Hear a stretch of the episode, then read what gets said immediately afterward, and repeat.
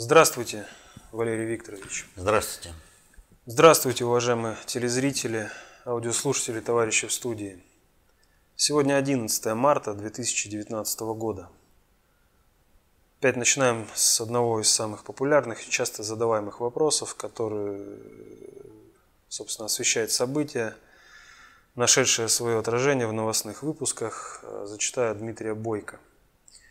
Вячеслав Володин в мягкой форме потребовал от Орешкина отчитаться о предпринимаемых действиях для обеспечения выполнения послания президента и национальных проектах. Это что, начинается грызня и перекладывание ответственности? Приходит понимание о личной ответственности при невыполнении указаний президента, которое наступит уже через год?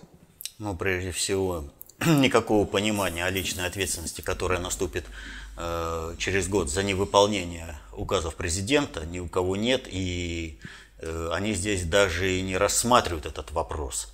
Вопрос заключается в том, э, кто будет наказан за невыполнение или как минимально приемлемо выполнить эти указы. Если, ну, это все зависит от того, какой кланово-корпоративной группировке принадлежит тот или иной представитель элиты. Вот. Но никто не рассчитывает о том, что будет какая-то личная ответственность. Что же касается Орешкина и вот этого события, то здесь э, достаточно много взаимовложенных процессов. Ну, прежде всего, Орешкин э, воспринял то, что произошло в Государственной Думе, как личное оскорбление. Ну, и действительно. Ну что, разве Орешкин единственный э, такой министр, который пришел, э, воздух посотрясал э, в Государственной Думе, и все, отчет министра закончился, процедура закончилась? Нет, он не единственный. Это стандартная практика. Очень редко, когда министр приходит приходит и перед Государственной Думой говорит содержательно. Это редкость. И если э, говорить содержательно, то, как правило, э, это касается только каких-то моментов. Все остальное это просто вода. И все делают э, такой вот вид, а, все, процедура прошла и галочку поставили.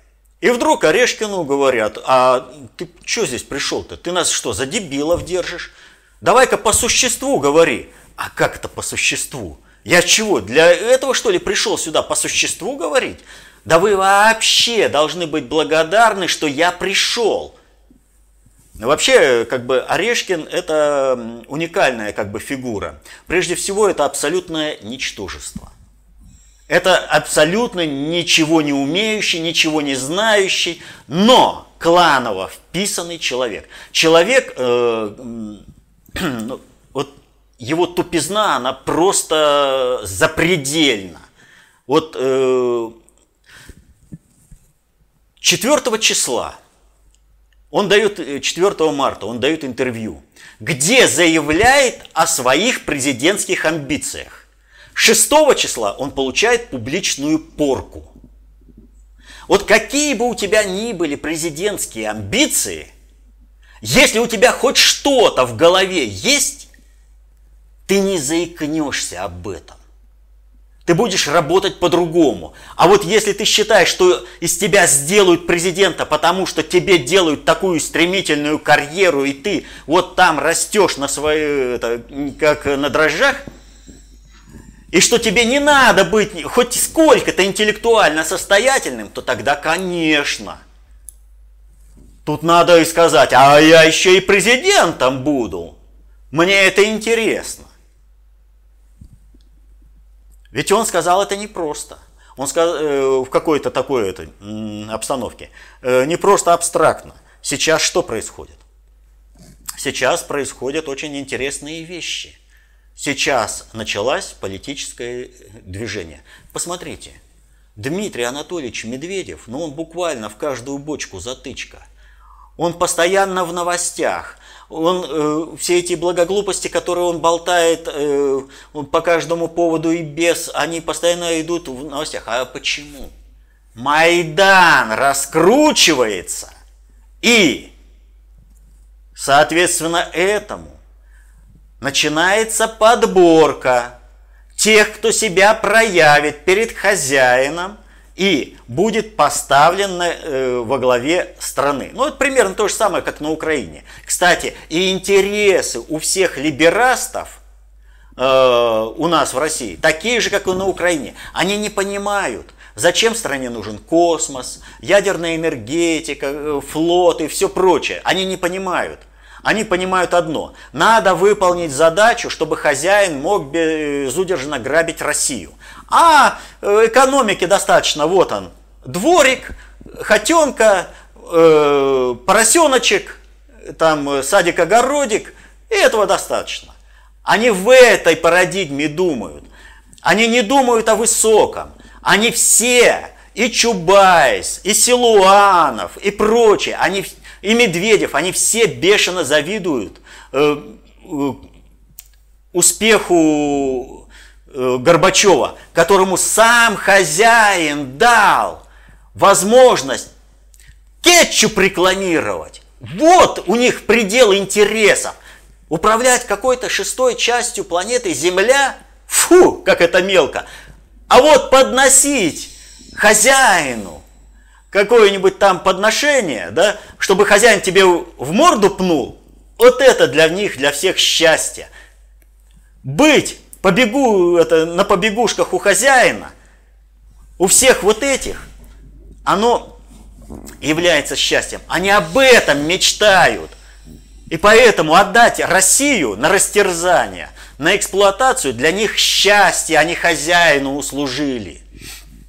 Вот это достаточно посмотреть э, на Медведева, как он э, планировал стать президентом во второй раз и как он вылетел-то.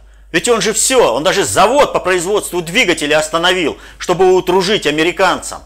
Думая, что если он грабанет э, российский космос, то американцы его за это похвалят наказали всех, кто с Медведевым работал по этому поводу.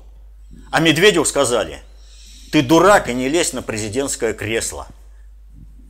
Потому что глобальщики понимают, лучше с умным проиграть, чем с дураком выиграть. Потому что этот выигрыш тебе сто крат обернется ущербом. И Медведев отполз.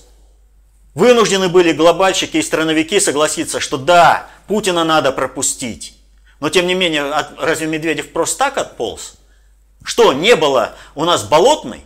Была болотная. И вот у Медведева снова появляется э, шанс э, как бы заявить себя э, на руководство страной. снова выслужиться перед хозяином, снова отдать страну на разграбление э, американцам. Но полянка тесная, и один из тех, кто претендует стать президентом во главе страны э, в результате государственного переворота и Майдана, это Орешкин. И вот вы понимаете, вообще, э, какое унижение и оскорбление испытал Орешкин. Орешкин, который не считает нужным приходить подготовленным на совещание к президенту, когда президент ему говорит, вы пришли на тематическое совещание, вы вообще не готовы. Ведь Орешкин-то воспринимает, ты кто Путин-то такой? За мной хозяин. Ты кто такой? Тебя поставили наемным менеджером управлять, пока я не приду и не стану здесь э, распорядителем всего. И ты мне еще какие-то претензии тут предъявляешь, что я должен куда-то подходить приготовленным? Просто есть процедура, которую ему нужно соблюдать. Иначе как бы объяснить, ну ты все-таки чем-то должен заниматься публично – тебя он раскручивает, тебя в прайм-тайм по центральному телевидению показывают, интервью с тобой специально берут, тебя раскручивают, показывают, какой ты умный, но тебе надо где-то там что-то делать. И вот он приходит, ну да, я сейчас потрачу этот час вот перед этим быдлом в Госдуме, выступлю, а, и мне галочка, я дальше пойду. И вдруг это быдло это, возмутилось. А почему? А потому что Орешкин представляет одну кланово-корпоративную группировку. А Государственная Дума сформирована из представителей других клановых корпоративных группировок. Всего спектра. И они все претендуют на то, чтобы поставить своего человека во главе страны. Вот здесь-то они и вцепились в него по полной программе и начали рвать. Но интеллекта у Орешкина не хватило, и потому его там действительно просто как котенка нашкодившего натыкали. Ну, естественно, он весь обиженный побежал жаловаться. А что я не справился, я не сделал, вы мне обещали, что все будет хорошо, а я вот, я даже, я даже пришел в Государственную Думу. А он что, считал, что э, его сразу э, президентом сделают? Ну, видимо, так и считал. Раз он не считает нужным, повторяю, он не знает ничего, он ничего не умеет, у него карьеру сделали, его взрастили, вот этого тупого, ограниченного, ничего не умеющего. Ему сказали, будешь президентом. И он уверен в этом, будет. Но стычка между кланами началась. И он в эту стычку по своей тупости, дурости залез по полной программе, сделав добро для России. Теперь на основе вот этого прецедента можно предъявлять определенные повышенные требования и к другим министрам. И встраивать все вот эти кланово-корпоративные группировки. Все идет нормально. А что касается Медведева, ну, Дмитрию Анатольевичу надо бы успокоиться и понять, что как только не будет Путина, ну, в принципе, он должен это сам понимать, его точно не будет, его растерзают потому что он уже отработанный материал. Орешкиных наплодили.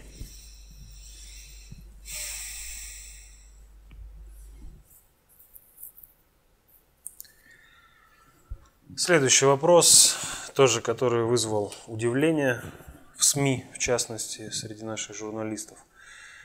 А, Александр Уланов э, сообщение это прислал. В московском аэропорту Шереметьево сотрудник посольства США попытался провести мину в багаже, сообщил российский МИД. Что это за цирк? Или это дипломат полный неадекват, либо это некая провокация?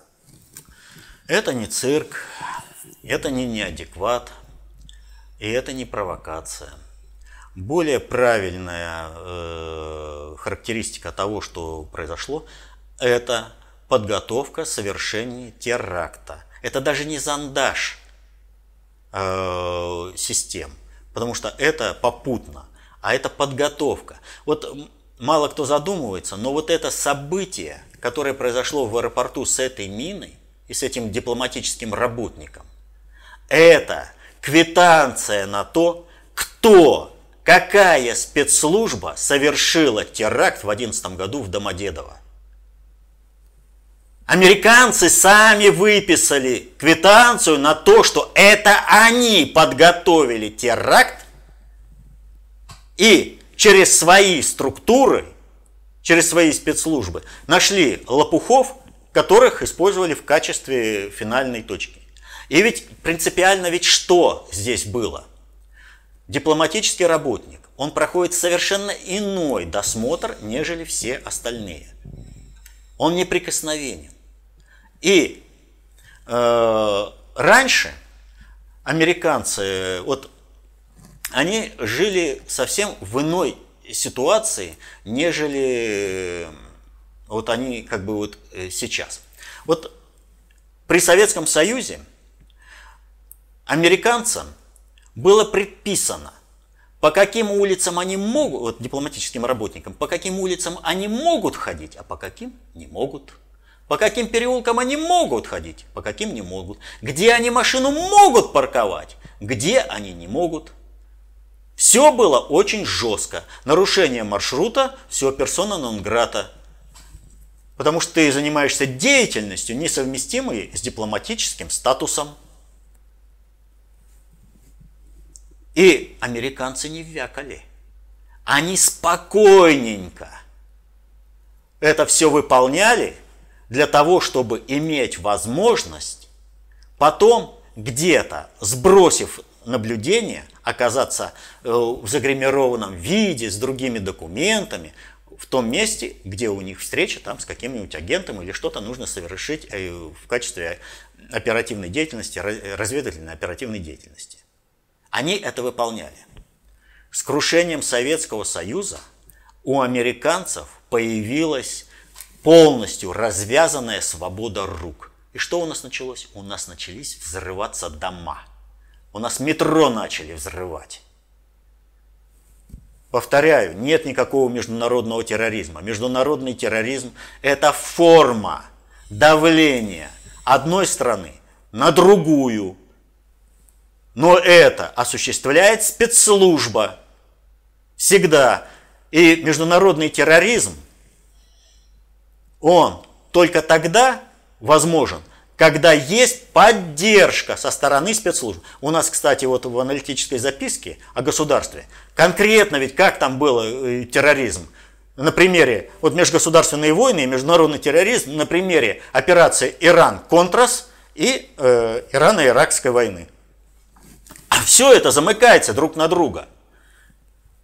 И американцы получили возможность ездить по стране, и у нас начало все взрываться. Потому что американцы, спецслужбисты, они готовили эти теракты, просчитывали их, рассчитывали, а потом находили инструментарий, который это уже выполнял. Вот как э, осуществлялось все это. И на это, на все, теперь американские спецслужбы выписали квитанцию. Принципиально в этом э, ситуации вот что. У мины взрыватель был, а э, э, этого кто называется, э, заряда взрывчатого не было. Почему? А нужно было проверить работу взрывателя в определенной обстановке. И он просто не ожидал, что обстоятельства сложатся таким образом, что его досмотрят так, как полагается. Он дипломатический работник. Он готовит теракт у нас в аэропорту. Он знает, что его не должны проверить. Он несет эту мину, которую заложит, и потом она взорвется, и будут искать какого-то международного террориста. Он отрабатывает этот теракт, отрабатывает уже выбран рейс, который будет взорван, уже выбрано, как будет пронесено. Нужно отработать этот механизм. И вдруг Россия оказалась суверенна настолько, что сказала этому гражданину Соединенных Штатов, дипломатическому работнику, вы занимаетесь деятельностью, несовместимой с дипломатической. Мы вас задерживаем. У вас мина. Мы же прекрасно понимаем, что вам нужно проверить сработку э, взрывателя в определенных условиях. И его взяли. Но возникает вопрос, а что такого вообще э, произошло, и может быть по-другому бы это могло произойти? Не могло. 23 февраля текущего года э, в Казанском соборе Санкт-Петербурга питерский хор исполнил песенку на э, как там, ядерной лод... это, на подводной лодочке с ядерным моторчиком. Если э, вот так вот взять, то ни хор, ни организаторы концерта, никто не, не скажет, каким образом эта песня попала в репертуар, кому принадлежит идея исполнить ее и почему она была исполнена. Вообще, откуда взялся текст? написанный в 80-х годах. Ну, и очень уж э, как бы созвучен нынешнему времени, особенно там на самолетике прилетит мой друг Вовочка э, над американцами, да? У нас президента как зовут? Владимир Владимирович. Вот, но он друг, а кому друг? Так вот, песенка в 80-х годах написана. Она бы ушла, но есть одно маленькое обстоятельство. Если перефразировать песню Высоцкого, ну вот, то она будет звучать так. Но особист Суэтин неутомимый наш. Тогда эту песенку ты приметил и взял на карандаш.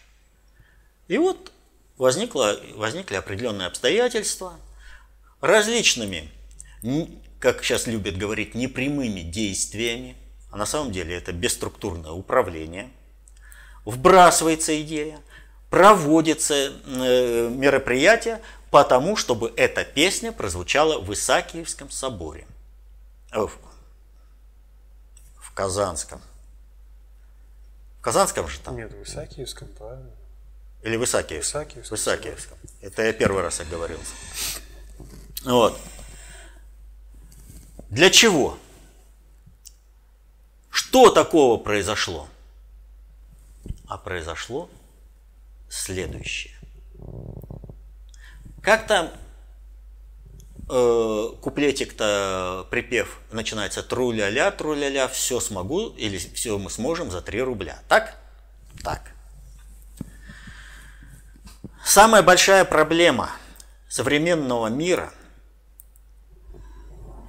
и то, как мы приближаемся к Третьей мировой войне, заключается в том, что Соединенные Штаты, страновая элита э, Соединенных Штатов, она не верит в то, что все мощные вооружения, которыми обладает Россия, будут применены против Соединенных Штатов в ответ на их все поражающий мгновенный ядерный удар. Почему не верят? Да потому что они видят, еще и помнят пример того, как элита сдала Советский Союз. Страновая элита США не ожидала, что Советский Союз рухнет и все прибегут сдаться им. Они были ошалевшими. В мемуарах этого ну, масса этих свидетельств. Они не ожидали, что вот так вот Советский Союз все отдаст и примет над собой диктат Совет, э, Соединенных Штатов. И работая вот уже сколько, 30 лет после крушения Советского Союза, они же работали в какой парадигме? Козырев, скажите, какие национальные интересы должны быть у России? Мы все выполним. И все выполняли. Все выполняли потому что предатели. Они предавали Россию, они служили другим интересам. Но это инструментарий, хотя во многом был взросшен посредством инструментария страновой элиты США, государственного аппарата США, то есть спец, э, различных спецслужб государства США. Тем не менее, этот инструментарий, разрушивший Советский Союз, находился под контролем не страновой элиты США, не им управлялся, а управлялся со стороны глобального предиктора, глобальных элит. И Советский Союз рухнул. Но страновая элита США, не понимая глобальной политики, не понимая концептуальной власти, уверена в том, что они переиграли Советский Союз в холодной войне – и, соответственно, на этой основе они проводят управление по отношению к России. И когда в России Путин говорит, у нас есть такое оружие, ну и есть, вы его все равно против нас не примените. Потому что вот она, вся элита, она вся подпиндосная. Они все нам ноги лижут, они все мечтают, чтобы э, мы им дали возможность прорекламировать какую-нибудь пиццу или кетчуп. Они все в восторге, когда мы им в лицо плюем, и когда им в лицо кованым сапогом. Они же в восторге от этого. Вот мы их унижаем. Того же Дерипаску и всех остальных. Они лезут. Они мечтают, чтобы их унижали. И за это они готовы платить всеми ресурсами страны. И поэтому они сдохнут. Вот мы захотим, они кто нам? Да они никто. Они так, бросовый материал. И поэтому мы их захотим и уничтожим. Я к чему это вот рассказал про эту песню? А я к тому рассказал, что глобальный предиктор вот этим действием, этой песней в соборе сделал посыл страновой элите США. А здесь э, во внешней политике Соединенные Штаты э, входят в соприкосновение с глобальной политикой. Эти посылы, они читаемы. И этот посыл заключается в следующем. Вы рассчитываете на то, что ответного удара вам не, при, не прилетит. Ошибаетесь. Потому что мы вашу подпиндосную элиту в основном перекупили. Она за 3 рубля покупается. А вся мировая кредитно-финансовая система, она у нас. И в результате этого они будут работать вместе с их другом Вовочкой. И они от России, вам прилетит этот удар. И вот задержание этого дипломата, который планировал теракт, осуществлял проработку этого теракта в отношении конкретного самолета, это как раз и показатель того, вы планируете теракты, а все, поезд ушел, элиты уже работают по-другому. Да, есть абсолютные подпиндосники, но мы их вычистим. И Орешкину устроили головомойку именно поэтому, что Орешкин and Company, что Медведев, они не в тренде. Не надо вякать на Путина. Не надо поддерживать Майдан. Будет очень-очень плохо. Если надо, то и будет подводная лодочка с ядерным моторчиком. Э, а? с, атом. с атомным моторчиком. И э, самолет с атомными бомбочками, на котором прилетит друг Вовочка. Все будет.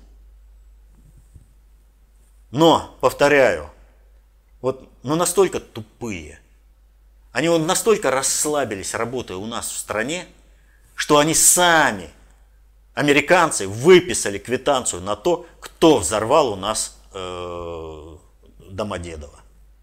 Теперь на основе этого мы уже совершенно по-другому можем строить взаимоотношения и с дипломатическим корпусом, и со, спецслужбистским, э, со спецслужбами Запада. Совершенно иные отношения. Ребятки, вы сами квитанцию дали.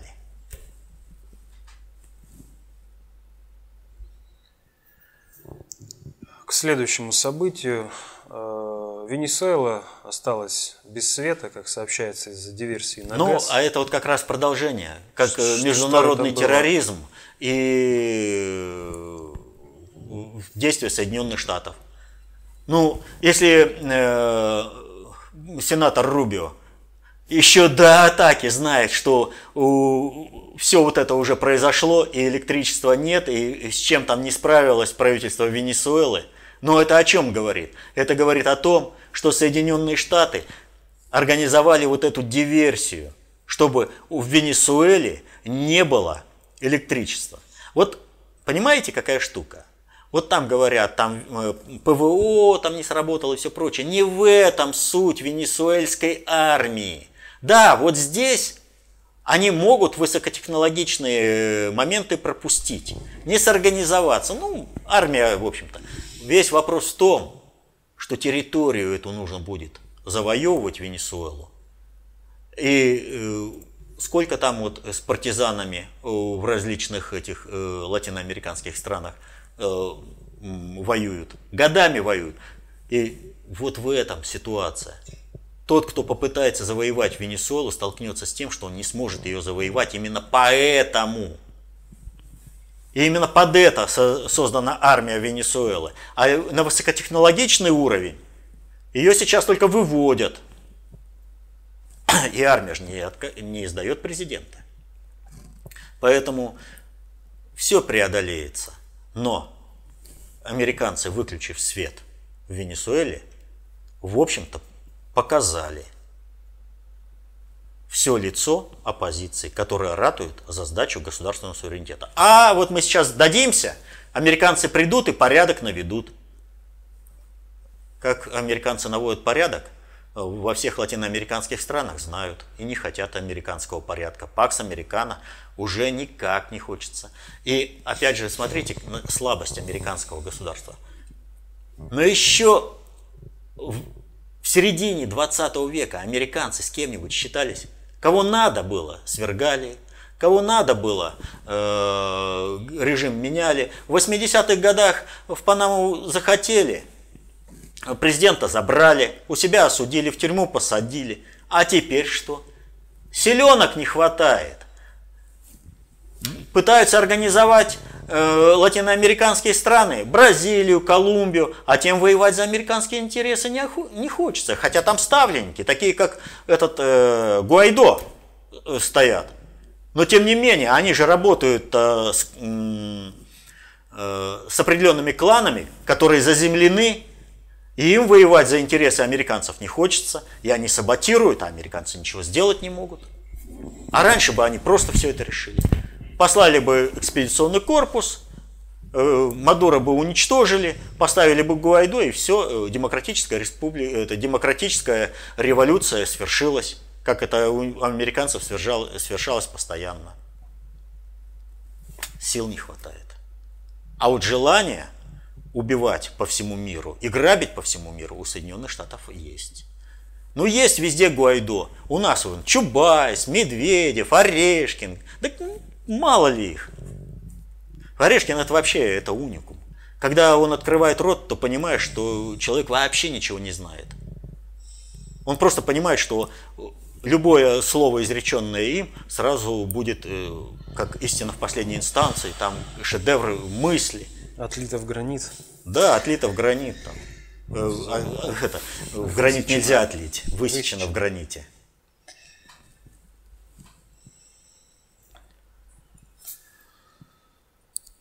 Тогда к, следующей, к следующему сообщению от Розенберга. А, многие источники сообщили, что новый космический аппарат частной компании SpaceX Dragon 2, стартовавший в беспилотном режиме 2 марта, прибыл на МКС. И стыковка была успешной. Правда, Пред... сработали аварийные системы. Да, представлено... Потому что успешно по конечному результату, что не нанесен серьезный ущерб стыковочному узлу. Представлено видео технические подробности, в том числе о срабатывании тревоги. По поводу этого события были комментарии Трампа, НАСА, Роскосмоса, Маска. Как понимать данное событие на фоне ваших высказываний о Маске и его компании? Это фейк, иллюзия? Этого события не было или было? Или было, но не оно? Было, но не оно. Тут ведь надо понимать, что такое э, проект Илона Маска. Э, проект Илона Маска это проект по созданию иллюзии того, что американское государство, Соединенные Штаты Америки, по-прежнему является высокотехнологичным государством, и которое может производить э, очень масштабные проекты. Под это дело Маску было загнано э, все недоработанные проекты Пентагона, э, что американцы украли у Советского Союза. Но они же все недоработаны. И в результате этого Э, Маск в принципе не может э, вести себя э, в полной мере свободно для того, чтобы отнимать, заниматься сравнительно честным отъемом денег у населения. А именно это, извините,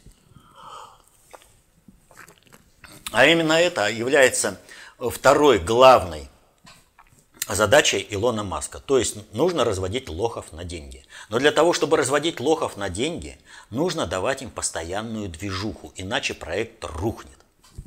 И вот когда наши корабли э, грузовые постоянно привозят различные грузы на МКС, то под это дело можно спокойненько как-то заниматься различными проектами и говорить, что там Э, ты решил ту задачу, другую задачу.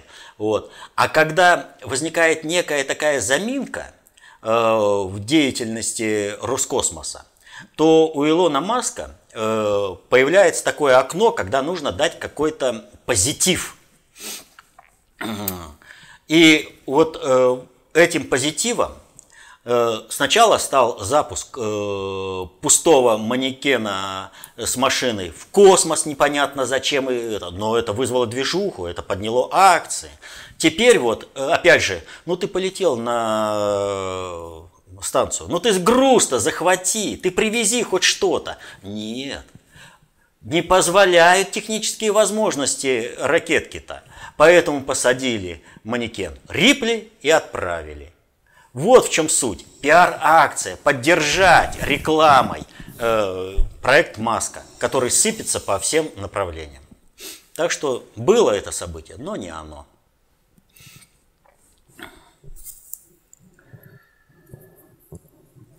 Далее вопросы от следующий вопрос от Кравченко Станислава Игоревич, Игоревича из Москвы. Валерий Викторович, почему ГП выбрал именно Зимбабве для социально-экономического эксперимента глобальной политики для тестирования мультивалютной системы, для чего угробил при помощи подпиндосника шнобелевского лауреата доллар Зимбабве. Только ли из-за природных ресурсов, благами от которых не пользуется местное малограмотное население, как почти по всему миру, по сути. Да и расы там все живут. Местные негры, белые со времен колонии, активно оккупирующие Африку китайцы. Микромодель всего мира, в общем-то. Как вы думаете, решит ли ГП когда-нибудь свою разработку, тестируемую Зимбабве, применить по всему миру, чтобы валюты международной поливалютной корзины имели свободное хождение по всему миру? К чему это приведет? Вот неправильно поставленный диагноз вызывает неправильное лечение. Так можно залечить организм. Что касается Зимбабве, никакого эксперимента там глобальщики не проводили. Там идет совершенно другой процесс. Дело в том, что Зимбабве – это бывшая Родезия. Благословенный край, высоко развитый был по тем временам, э, житница Африки.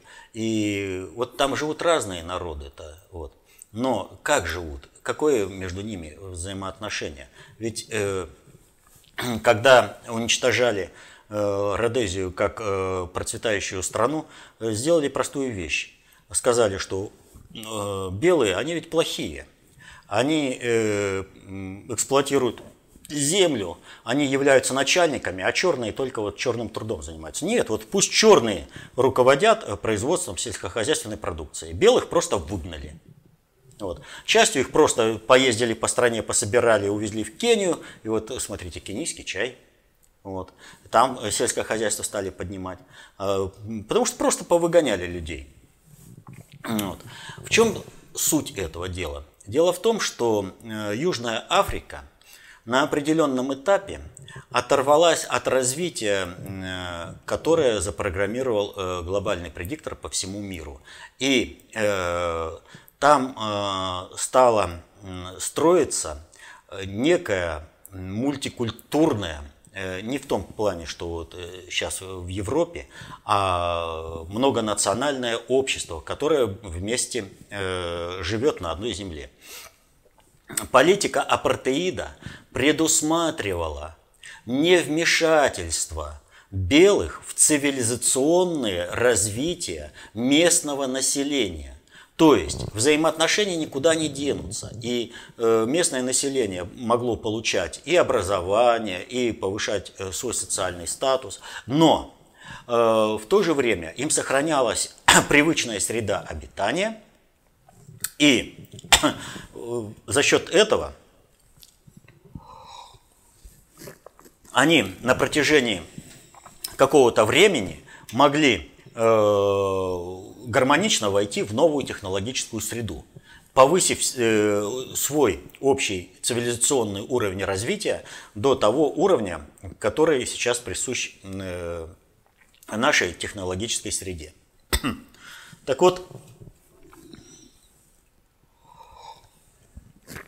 чтобы остановить этот процесс, была разрушена Южноафриканская республика и э, было, была уничтожена Родезия. Они, и там, и там, э, что называется, вот это общество, которое имело все перспективы стать гармоничным, было просто разрушено за счет того, что сказали, э, черные – это ваша страна, белые здесь э, никто, это они должны там работать на вас, а, а вы должны жить за их счет. Ну и все. И нет э, процветающей Родезии, нет процветающего ЮАР, высокотехнологичного ЮАР. Там ведь э, и медицина была серьезной, и авиация, много еще чего было. Вот. Ничего нет. Осталась только добыча природных ресурсов. Э, но туда сейчас входит Китай. И именно Китай э, там должен э, заниматься вот этим цивилизационным управлением. Э, по своим лекалам. А эти лекалы немногим отличаются от э, лекал глобального предиктора.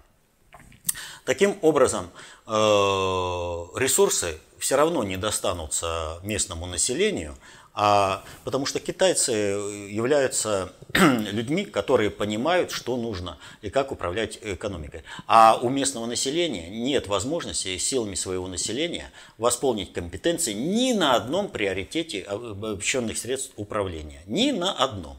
Поэтому, понимая, насколько они сильно зависят от китайцев, э, китайцев уже объявляют почетными черными. Ну, нормально.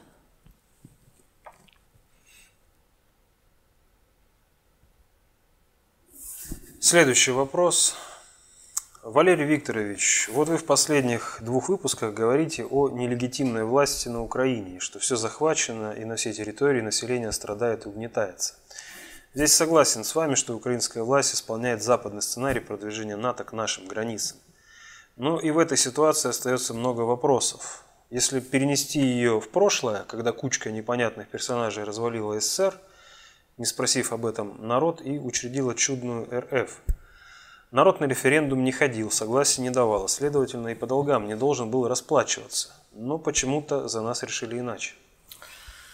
Все подобные э, государственные пертурбации осуществляются на основе общественного договора. Это неформализованная э, форма э, общественных отношений. То есть когда совершается какое-то государственное управление, народ либо приемлет это, либо это не приемлет.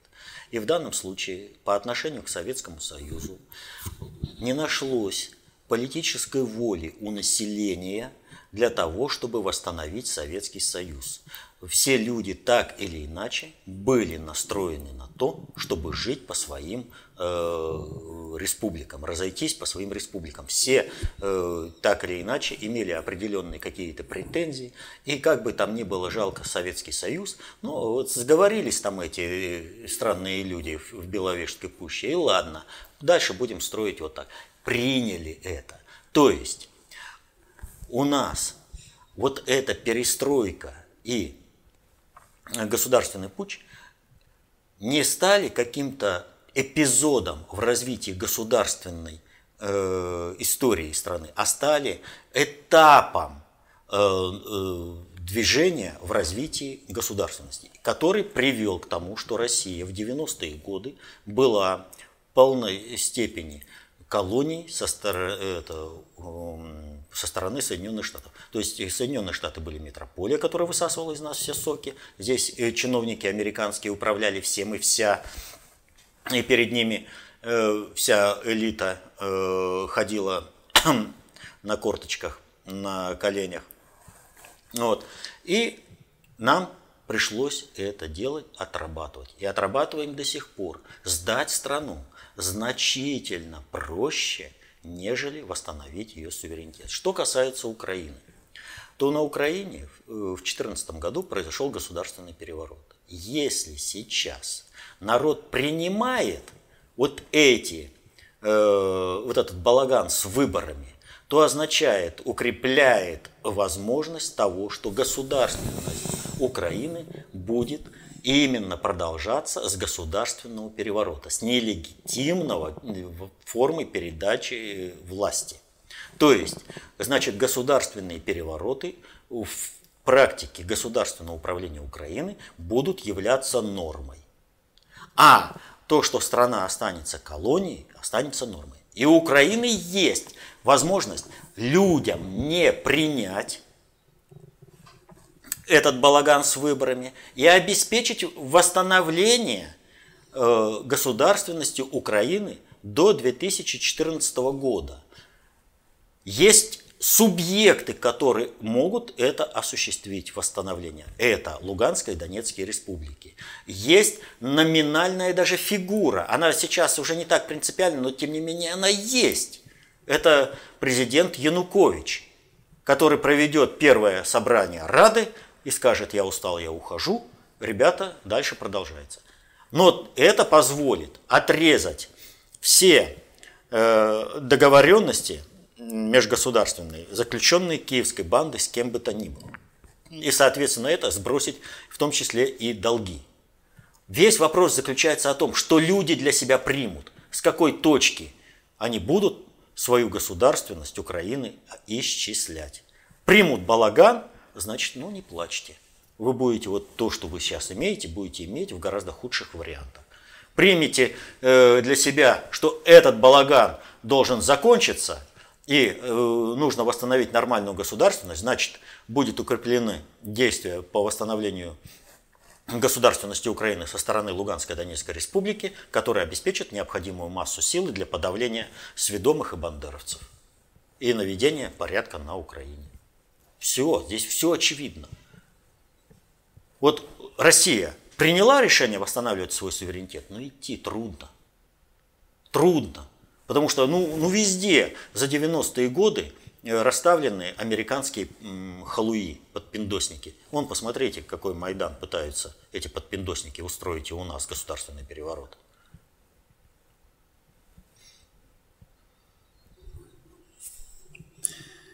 Далее пишет искатель истины. Вот вы отстаиваете, грубо говоря, коммунизм.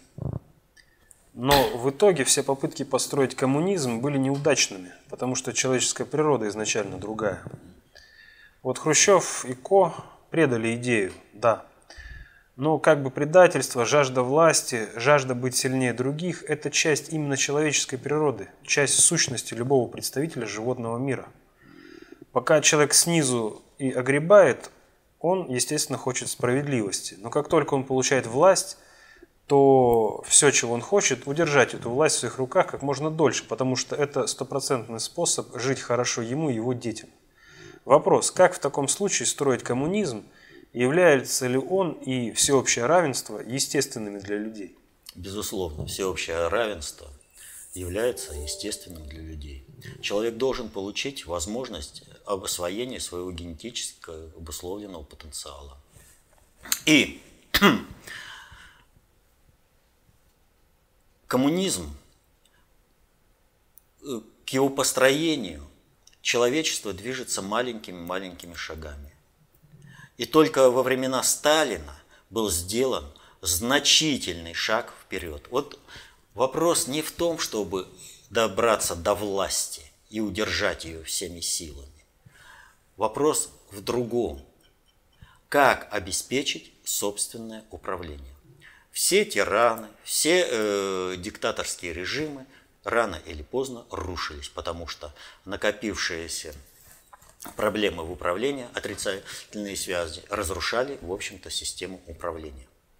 И власть – это не бирка на, э, в начальственном кабинете. Власть – это не начальственное кресло. Власть – это реализуемая на практике способность управлять. И управлять можно либо в интересах всего населения, либо в, интерес, в своих интересах. Но тогда э, идет э, государство путем постоянных катаклизмов. По закону времени эти катаклизмы постоянно Э, учащаются. Что было сделано при Сталине? При Сталине была введена ответственность за власть. То есть, если ты взялся чем-то управлять, ты за это дело отвечаешь.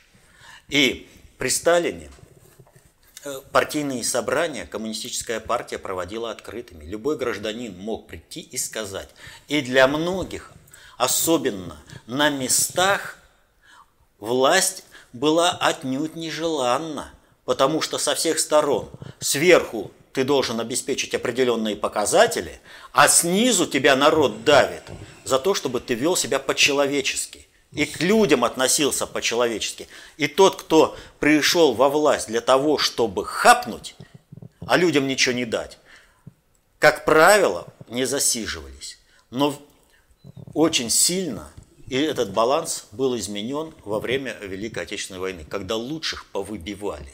И тогда хоть кто хоть как-то может э, управлять определенными процессами, знает, умеет это, они стали, даже несмотря на издержки, оставаться во власти, но тем не менее, по мере подрастания э, новых поколений их изживали. Что сделал э, Хрущев? Хрущев никогда не был коммунистом. Хрущев э, даже в плане таком, что вот говорят, это троцкисты это те, кто вместе с Троцким, э, ну, Хрущев был и психическим троцкистом, и троцкистом по убеждениям и по партии. Он был вместе с Троцким.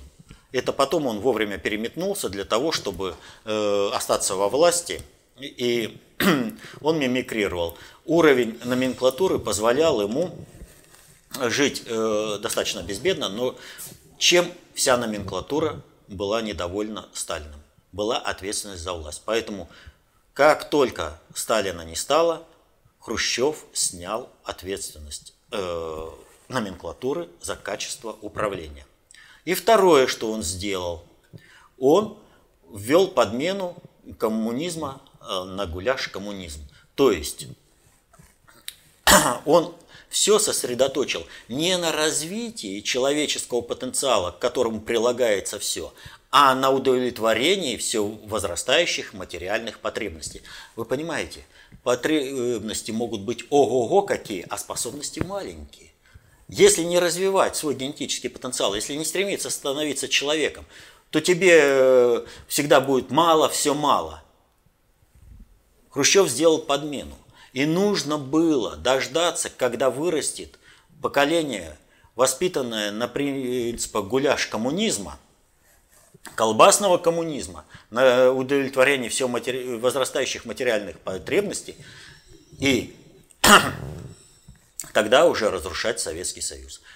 Все сделано было поэтапно. Сначала приходит э, Хрущев, он вводит закрытые партийные собрания. Партия больше не, не отчитывается перед народом, не соотносит политику управления э, с интересами населения. Население в целом уже не может влиять э, на власть. Ну и Хрущев, в общем-то, показал свой коммунизм тем, что расстрелял э, демонстрацию в Новочеркасске. Вот. Дальше. Э, во власть возвращаются все, Э, кого э, сталинские чистки убрали. Причем возвращаются именно троцкисты, а не сталинцы, которых убрали в противостоянии троцкисты. Дальше. Вступает полоса застоя. Хрущев поменял ориентиры, и начинается полоса застоя. Брежневская когда взращивается поколение гуляш коммунизма, которые э, все хочется иметь как на Западе, у нас же на Западе все это, э, вот эта вся э, эпопея с импортом, это была пропаганда Запада. У нас специально были созданы материальные трудности Э, дефицит был создан для того, чтобы можно было пропагандировать Запад. Потому что на Западе закупали самые лучшие товары, и их сюда привозили. Их не хватало, и все за импортом гонялись. Воспитали поколение на импорте, и после этого разрушили Советский Союз. Так что в природе человека жить в гармонии, а не подавлять друг друга. И никогда человек не подставит человека. Любое государство, любое, любая социальная общность, где царят нравы по принципу человек человеку волк, и когда убей ближнего или там подтолкни ближнего, э, иначе он столкнет тебя, вот, это э, не двигает прогресс в общество. Это э, ведет общество к катастрофе, войне всех против всех. И посмотрите – ведь только Советский Союз дал развитие творчества и двинул э, технологически все общество на планете Земля вперед. Соединенные Штаты не смогли ничего сделать. Но нет у Соединенных Штатов вообще никаких технических достижений, которые бы они разработали. Почему? А потому что у них интерес был не мирный а э, направление развивать, а военное. Кого бы убить, ограбить. Вот. А они изобрели бомбу, а мы атомную электростанцию. Мы ледокол атомный и многое чего другого. То есть они изобретали э, то, что убивает. Это изобрести проще. А вот в мирном прикладном характере использовать значительно труднее. И это смог сделать только Советский Союз, где жили по принципу человек, человеку друг, товарищ и брат. Но это постарались троцкисты все изжить и совершить государственный переворот. Ну, в общем-то, об этом аналитическая записка Запад и СССР. О том, как холодная война шла на самом деле. Да, она в книге, да? Да, она в качестве составной аналитической записки в книге Америка нашего фона «Америка кривых зеркал». Еще один вопрос от Сергея. которого интересует исходная теза авторов концепции, что все ли люди достаточно схожи и одинаковы, чтобы, если не большинство, то хотя бы достаточно значительная часть успешно освоили КОП. Или они не учитывали принципиальных индивидуальных различий, количественных и качественных, в устройстве неокортекса сапиенсов, которые могут послужить препятствием такому освоению. Пушкин, например, как известно, не дружил с арифметикой, а некоторые не способны даже соблюдать ПДД. А ведь КОП и ДОТу такие посложнее будут. Те препятствия, о которых говорит автор этого вопроса, э, носят исключительный индивидуальный характер вообще в хвостах распределения. Это вообще это частные э, примеры. Вот. Но они не влияют на общую жизнь общества. И если общество будет выстроено по, по принципам жизни строя концепции общественной безопасности, то даже такие люди спокойно все смогут освоить. Более того, они смогут освоить это и в этом обществе, если у них будет помощь со стороны э, других людей. Ведь это же правила жизни. Они же живут в этом обществе. Это обычный э, стиль поведения. Это стиль отношений, что можно, что нельзя, что допустимо, что недопустимо. Это развлечение понятий добра и зла по-крупному-то. И это доступно всем, всем без исключения. Какими бы там э, отклонениями в освоении знаний человек не обладал. Но повторяю, даже если вот он э, какими-то отклонениями обладает, он при помощи окружения спокойно может преодолеть все это. Нужно только работать над собой. Это последний вопрос. Ну что ж, уважаемые друзья, вот сегодня мы постоянно э, говорили о том, что либо тот вопрос, либо этот вопрос, он освещен в концепции общественной безопасности, но он освещен теоретически. Но если знать теорию, то любой практический вопрос становится понятным. Поэтому читайте толстые книги внутреннего предиктора СССР, становитесь концептуально властными, защищайте интересы своей и своей семьи, мирного неба вам над головой, счастья. До следующих встреч.